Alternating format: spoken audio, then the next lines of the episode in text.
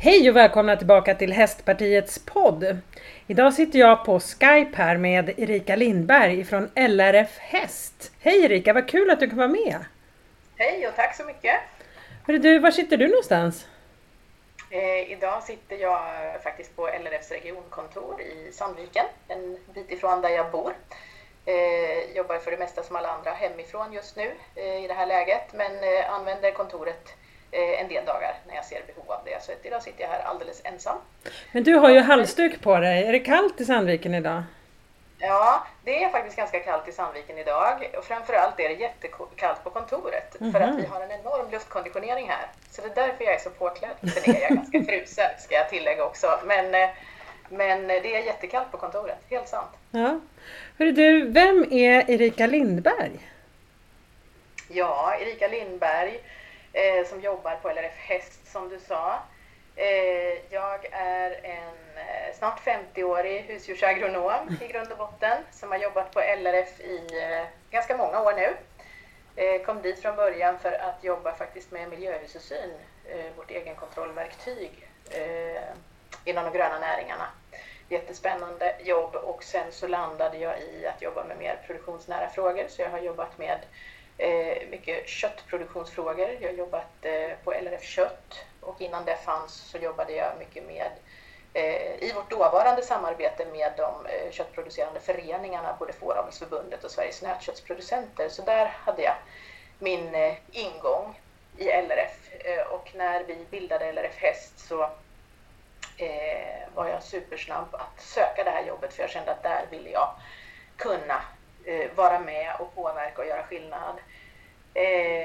Och lyckades få tjänsten som verksamhetsansvarig för LRF Häst, och har haft den sedan 2014, sedan starten.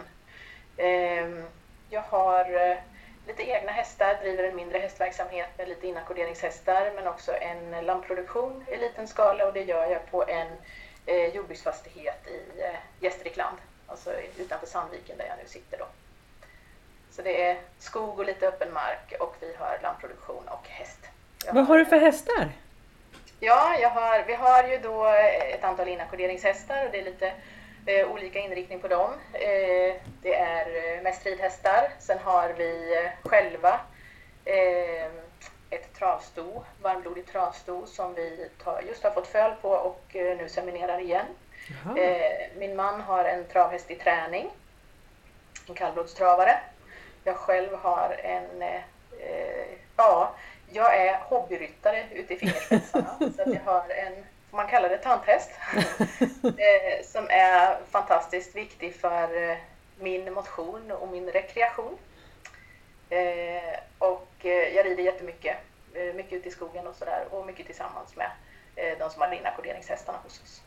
Men alltså din varmblodstravare är din tanthäst? Nej, det är en ytterligare ridhäst som okay. Är en tanthäst. Mm-hmm. Jag tänkte just travare brukar inte vara så jätteenkla att rida. Nej, det kan väl vara både och kanske, men nej, den här som vi tar föl på rider vi inte än i alla fall. Nej, vi har inte haft den så länge. Mm. Har ni haft många föl? Ja, under åren har det fötts många föl, och vi har fått upp ett antal varmblodiga ridhästar också. Mm. Men just det här är då en varmblodig travhäst som vi tar föl på just nu. Men det har nog fötts inklusive de inackorderade hästarnas fölningar, för vi har haft en hel del sådana också som har fölat hos oss då.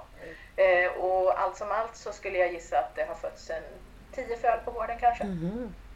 Men är det inte det så svårt? Har ni liksom övervakning, alltså kameraövervakning, eller bor ni i stallet när det är dags? Eller? Vi har kameraövervakning. Vi är också, det är både min man och jag som är väldigt engagerade i hästarna hemma och hästverksamheten.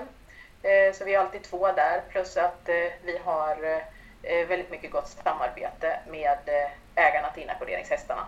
Och som sagt, det är inte alltid våra hästar som fölar hemma hos oss. Så de här 10 fölen har inte varit på våra hästar allihopa. Nej. Du sa att du var husdjursagronom. Vad är det för någonting?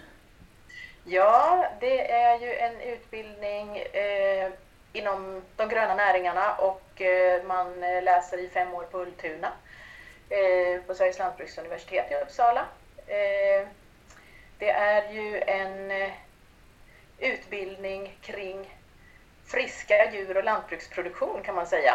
Och det finns en rad olika inriktningar på den, och just nu har jag varit borta för länge från Ultuna för att veta vilka inriktningar exakt som finns kvar inom agronomutbildningen. Men husdjursagronom finns kvar, och det var det jag var fast besluten att rikta in mig på. Och jag gjorde det för att jag ville bli rådgivare, och det var jag också. Direkt efter examen på Ultuna så jobbade jag i många år som rådgivare. Och det var framförallt inom mjölkproduktionen. Mjölkkvalitet och utfodringsrådgivning körde jag under flera år. Så att det var den inriktningen. Jag läste en del hästkurser också, men det var inte tanken då. Men har ju blivit det senare. Mm. Ja, vad intressant. 5 år på Ultuna, det är ju ganska lång tid. Ja, 4,5 var det nog, jag ska vara ärlig. Men du, jag såg en tjej häromdagen som jag gav beröm för att hon hade så väldigt snygg ring. Och då sa hon, ja, jag är nyexad agronom, så det här är en agronomring. Har du då en agronomring? Ja, det har jag. Fast jag har den inte på mig, men jag har en sån också. Det var en väldigt snygg ring. Ja, den är fin. Den är vacker. Ja, vad roligt. Men du, nu ska vi se här. LRF Häst. Vad gör ni egentligen? Berätta om organisationen. Ja, LRF Häst är ju LRFs branschsamarbete för hästföretagarfrågor. Och LRF har ett antal sådana här branschsamarbeten nu med olika branscher. Vi har inom kött, trädgård, växtodling, skog och så vidare. Och häst är ett av dem. Och vi bildade LRF Häst 2014, och jag har varit med sedan nästan starten då, eftersom jag sökte jobbet när man hade bestämt sig för att bilda branschbenet LRF Häst. Och det som är viktigt att poängtera och som jag gärna vill ha fram, det är ju att det är just för branschsamarbetet vi har de här branschbenen. Så att numera är vi 13 organisationer inklusive LRF och HNS som är med som stödjande part, som samarbetar kring frågorna i LRF Häst, och det tycker vi är en fantastisk styrka och väldigt värdefullt att så många har valt att gå med som intressemedlemmar för att samarbeta med oss i hästföretagarfrågorna. Så det är, om man är hästföretagare så kan man liksom vara medlem hos er, eller kan man vara medlem som vilken hästägare som helst? Ja, det är en jättebra fråga, jättebra att du ställer den. Man kan vara medlem oavsett av vilket syfte man håller sin häst, och oavsett var inom de gröna näringarna man är engagerad. Man kan alltid vara medlem i LRF, men vi ska vara tydliga med att just om jag pratar LRF Häst då, så är vår målgrupp hästföretagare. Man har ändå nytta av det vi gör som privat hästhållare, för att mycket av det vi gör inom LRF, det är ju att driva förutsättningar, driva påverkansarbete för att ha förutsättningar att driva näringsverksamhet med häst. Och då handlar det ju ofta om regelförenklingar, olika typer av lagkrav och så vidare. Och då har man ju nytta av oss oavsett av vilket syfte man håller hästen, för lagarna måste vi ju följa allihopa. Men jag vill ändå vara tydlig med att det är hästföretagarna som är vår målgrupp, alltså de som driver någon form av näringsverksamhet kopplat till häst. Det är de vi har för ögonen, och det är också därför LRF Häst en gång i tiden bildades. Jag var som sagt inte med då, eftersom jag kom in när bildandet var klart, men man diskuterade ju väldigt mycket med organisationerna i Hästsverige om behovet, och konstaterade att just huvuduppdraget att driva hästföretagarfrågor låg inte naturligt hos någon annan befintlig organisation, utan det ansåg man var bra om LRF kunde driva, och därför bildade man LRF Häst och det här branschsamarbetet, just för att vi skulle ha fokus på hästföretagandet och inte krocka med något av de befintliga uppdragen hos andra organisationer, utan det vi enas och samlas om, det är företagarfrågor kopplat till hästföretagande. Mm. Vilka frågor är det som är mest aktuell på agendan i dagsläget? Ja, det är ganska många frågor. Det är många områden det rör sig på ganska kraftigt just nu, som är viktiga för oss och för våra medlemmar och för våra hästföretagare. Jag kan säga också att vi driver ju både ett lobbyarbete, ett påverkansarbete för att nå så bra förutsättningar för att driva hästverksamhet som möjligt, men vi jobbar ju också en hel del med att supporta medlemmar och hästföretagare med företagsutveckling, att erbjuda så goda möjligheter som möjligt, att erbjuda kompetensutveckling i företagandet. Även om vi inte är en utbildningsanordnare, men vi har ett väldigt gott samarbete för att tillgodose de här företagarnas behov. Vi har ett väldigt gott samarbete med både HNS, Ludvig & Company och våra 3 riksanläggningar, där vi ser att vi genom ett gemensamt samarbete kan erbjuda olika typer av informationsinsatser och utbildningar. Så det är det ena, så det är alltid aktuellt, och de här informationsinsatserna, vi brukar kalla det hästföretagardagar, som vi genomför, och det genomför vi också i god samverkan med LRFs regioner, som ofta är de som arrangerar och genomför de här hästföretagardagarna, och ämnena på de hästföretagardagarna speglar väldigt väl de mest aktuella frågorna just nu och de frågorna som vi driver. Och det har ju handlat väldigt mycket, speciellt under förra året men även nu, om frågor kring övergödningsutredningen, vår gemensamma miljöpåverkan från hästhållningen i Sverige. De här hästföretagardagarna har också handlat om konsumentköplagen, vad vi gör där, hur vi driver vårt påverkansarbete, vad som händer i frågan, hästens roll i nya jordbrukspolitiken, eftersom vi är på väg in i ett nytt regelsystem 2023. Där har vi en del frågor som är jätteviktiga för häst och hästföretagandet och som vi driver då från LRFs håll. Vi jobbar mycket med skattefrågor just nu kopplat till ett nytt ställningstagande som Skatteverket har publicerat nu under våren. Och det gör vi med hjälp av skatteexperter på Ludvig & Company. Vi har framförallt under förra året tillsammans med HNS haft en halvtid projektledare för just bevakning av vad som komma skall, eller komma skulle heter det ju nu i nya djurhälsolagstiftningen, just kopplat till häst, eftersom det var mycket nya delar där som infördes, och de trädde ju i kraft nu 21 april, men vi fick ju på oss till 1 oktober att registrera och rapportera. Så att det är väl ett axplock av viktiga frågor som vi fokuserar väldigt mycket på just nu och där vi driver ett arbete. Hörru du, om man är ny som hästföretagare eller man funderar på att starta ett bolag, kan ni vara behjälpliga då? Ja, vi är ju ingen rådgivningsorganisation i den meningen, men jag förstår vad du menar. Vi har möjlighet att vara bollplank om man har funderingar, men framförallt lotsa dig som blivande hästföretagare till rätt rådgivare, rätt bollplank, och rekommendera var du kan vända dig. Men visst kan vi agera bollplank också i viss utsträckning, men vi är ju inte experter så att vi agerar rådgivare i företagarfrågor, utan det överlämnar vi med varm hand till våra rådgivningsorganisationer. Mm. Nu, jag träffade en tjej som höll på och avlade hästar, och hon menade på, och det är flera andra som har sagt, men inte i en podd då, att det är svårt när man ska börja med hästavel, för att det är så skillnad beroende på vart i landet man bor om hur många hästar man behöver ha för att man ska få vara, alltså driva det i bolagsform. Är det någonting som ni har märkt av hos LRF Häst, att det just ser så olika ut?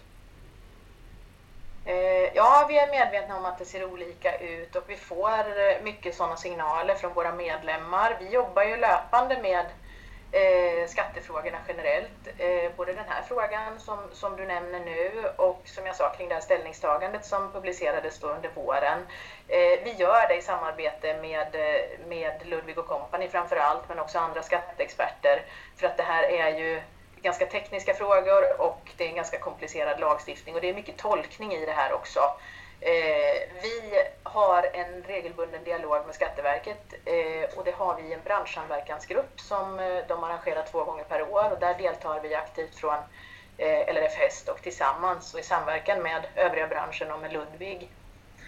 Och där ju vi visar på och försöker att skapa en förståelse för vilka förutsättningar man har när man driver verksamhet som är baserad på biologiskt material och som är baserad på djurhållning, för att man ska få en bättre förståelse för att man har mycket andra saker att förhålla sig till än när man jobbar med döda ting, om jag uttrycker mig så. Mm. Och den här förståelsen, den upplever vi ibland saknas, tyvärr. Så att ja, vi jobbar jättemycket med frågorna, men vi agerar inte direkt rådgivare till de här företagarna som har de här funderingarna. Men det finns ju bra experter i rådgivningsföretagen som kan tipsa och råda och coacha när man har de här funderingarna, om man har en dialog med Skatteverket där man inte riktigt vet hur man ska svara. Det är lite knivigt det här med skatter, och någonstans är det så. Man vill ju göra rätt för sig, men man vill ju inte heller kanske betala för mycket i onödan, utan det ska liksom löpa på bra och enligt regelverk. Jag tror jag kanske behöver fördjupa mig i de där frågorna. Vi får väl se vad det blir framöver. Vi får hålla kontakten helt enkelt. Ja, absolut. Det tror jag är viktigt. Ja, det... Men jag tänker... Du var inne på att ni körde såna här hästföretagardagar. Har ni kört dem digitalt nu, eller hur har det funkat? Ja, det har vi. Vi har kört dem i flera år och vi är jätteglada över projektmedel som vi har sökt via Jordbruksverket, och det är en EU-finansiering i botten för att kunna genomföra de här hästföretagarna och också kunna gå ut och erbjuda våra regionala LRF-organisationer att anordna de här hästföretagardagarna, eftersom det är de som sitter närmast medlemmarna också, så har de oftast örat mot marken och vet vilket område som efterfrågas just nu. Vi har under flera år kört dem fysiskt, men nu är det ju enbart digitala träffar, och i framtiden skulle jag gissa att det blir blandade träffar, för att det har ju också varit en fördel för många som har sluppit resa att vi har kunnat hålla dem digitalt. Vi har haft god anslutning på många av dem, väldigt god anslutning. Mer än vad vi någonsin kunde tänka oss när vi genomförde dem fysiskt. Så det har varit jättepositivt. Har ni någon koll på hur den genomsnittliga medlemmen hos er ser ut?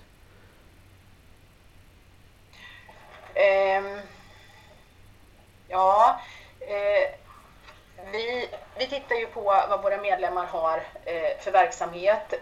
Och vi vet till exempel att bland LRFs medlemmar så är inackorderingsverksamhet och uppfödning de två dominerande. Och uppfödning de två dominerande inriktningarna. Men det är ju också så att vi tar ju väldigt mycket hänsyn till och agerar väldigt mycket baserat på att de andra organisationerna som är med i samarbetet kring LRF Häst kanske inte har just den här specifika inriktningen på sina medlemmar. Så att vi försöker ju vara mycket bredare än så. Vi jobbar ju med de frågor som hästdelegationen, för det fungerar som min styrelse, och där sitter representanter från alla de här organisationerna som har valt att ingå i samarbetet i LRF Häst.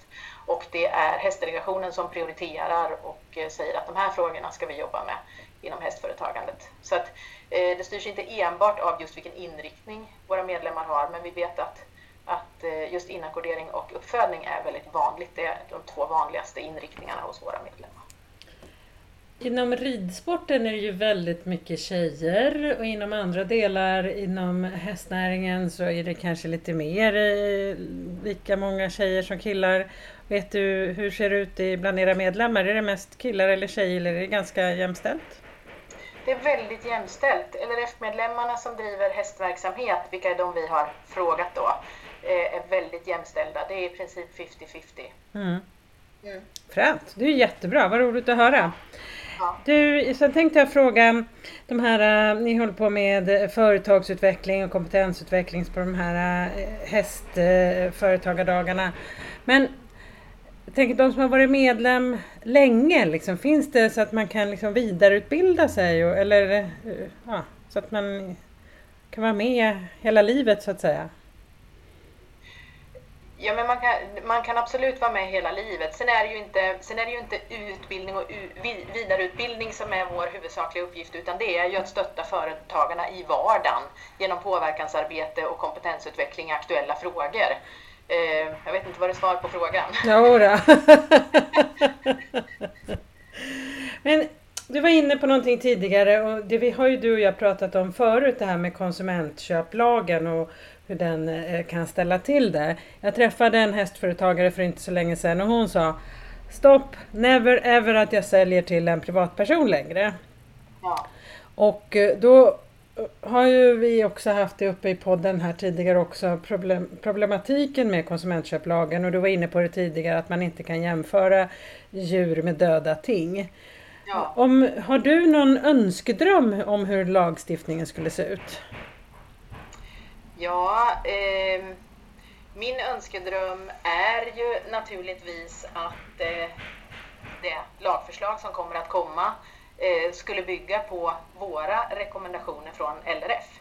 som vi har framfört inom ramen för den utredning som pågick under förra året och där det lämnades en slutrapport i september förra året. Och vi föreslog ju att man skulle lyfta ur de levande djuren ur konsumentköplagen och lägga den i köplagen. Lägga de här försäljningarna i köplagen istället, för att vi ser att det skulle bli ett mer jämbördigt förhållande mellan köpare och säljare och för att det skulle rädda djurskyddet på ett helt annat sätt än vad det gör idag, eftersom vi har varit väldigt tydliga med att framföra att det är hästen som hamnar i kläm.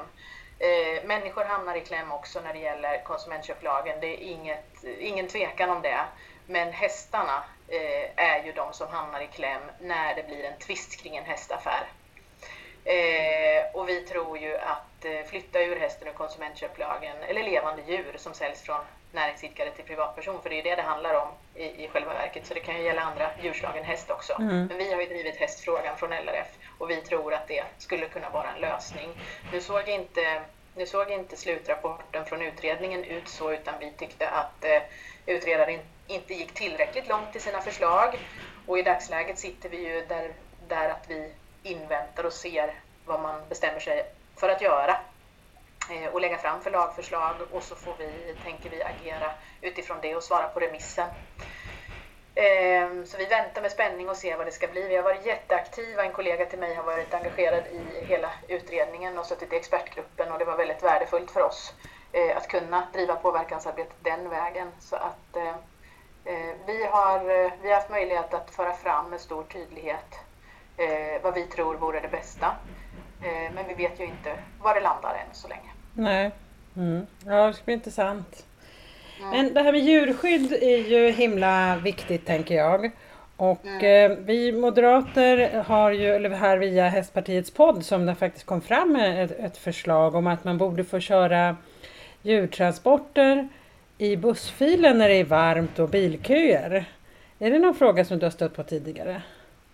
Nej, det är det faktiskt inte. Jag har inte fått den frågan till LRF Häst. Nej. Jag tänker att nu är det ju väldigt kallt hos dig i Sandviken, men... Ja, jag sitter med halsduk så nu är det inga problem. Men jag tänker, jag som bor i Haninge, södra Stockholm, det är ofta bilköer, eller de stänger av någon av tunnlarna för att det är för många bilar.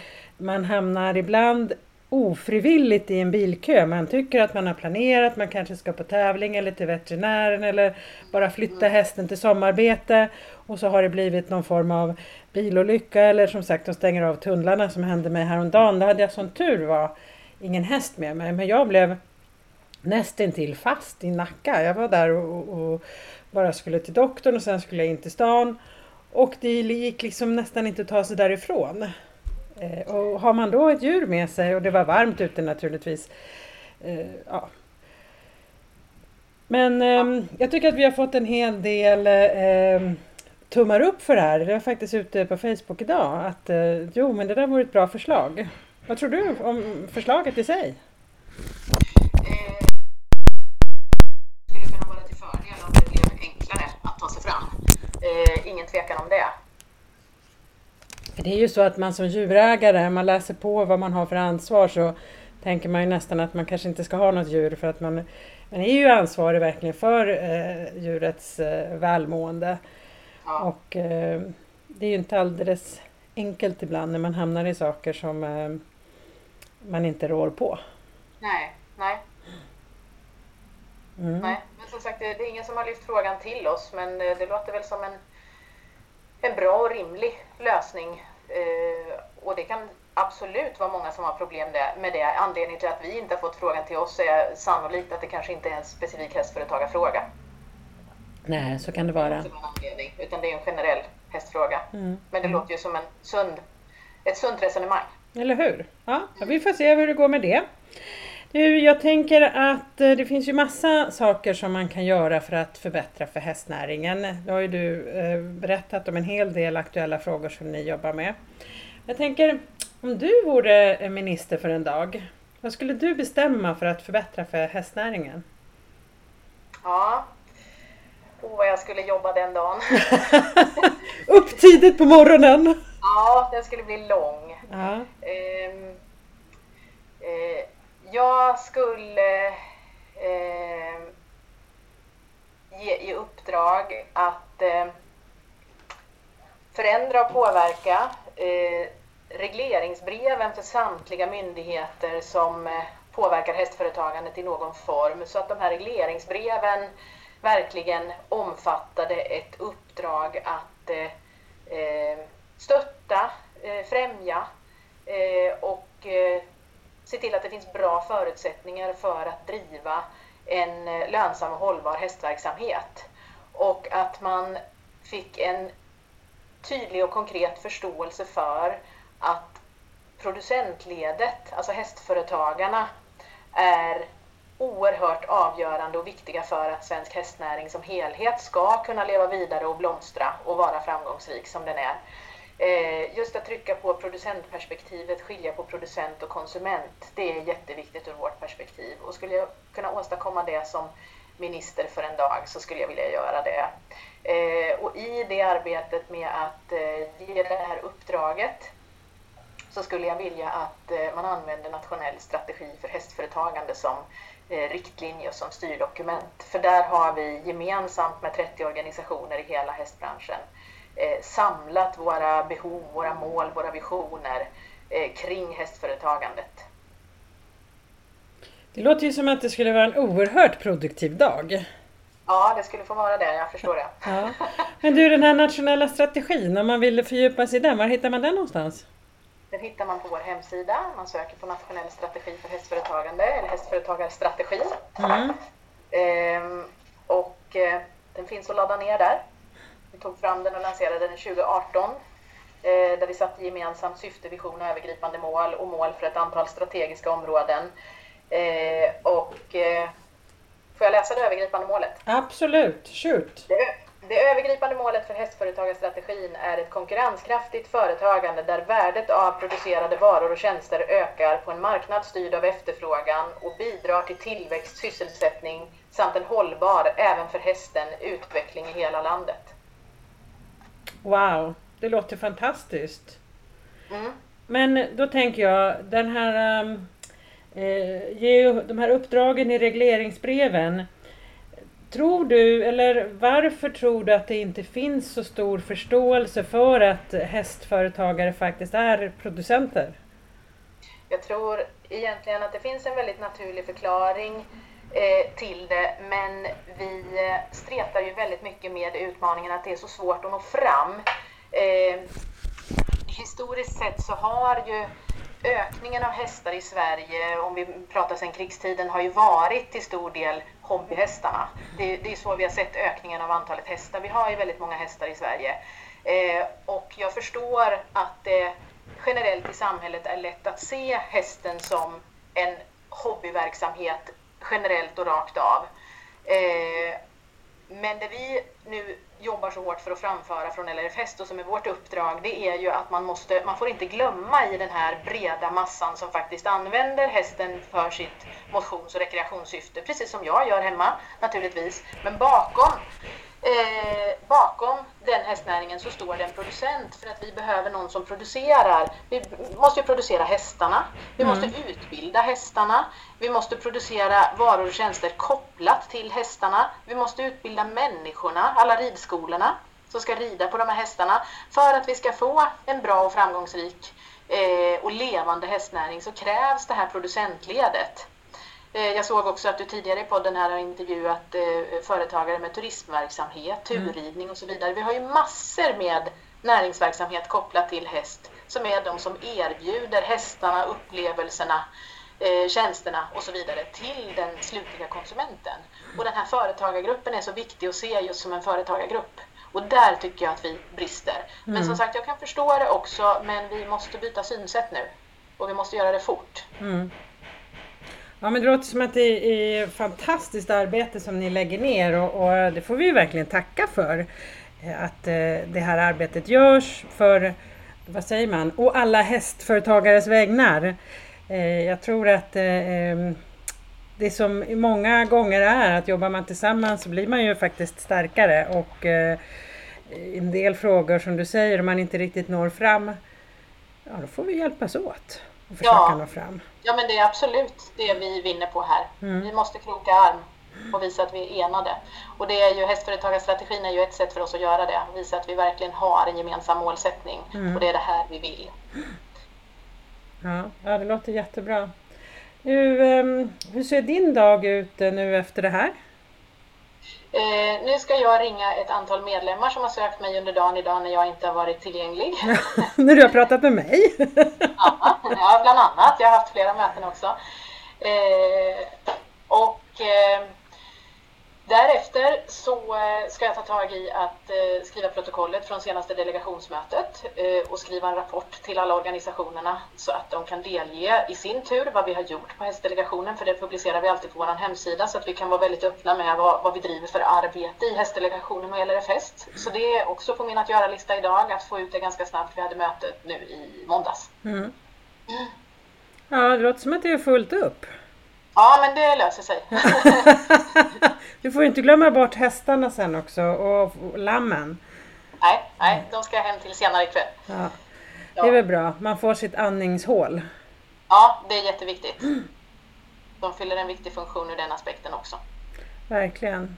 Ja, men stort tack Erika för att jag fick träffa dig och spela in den här podden. Tack, och så själv. Håller vi kontakten med alla viktiga frågor som vi ska förbättra för hästnäringen. Det tycker jag, det måste vi göra. Det finns mycket kvar att göra. Verkligen. Ja, och till er som lyssnar, nästa vecka så kommer det naturligtvis ett nytt spännande avsnitt. Så att håll koll på Hästpartiets podd.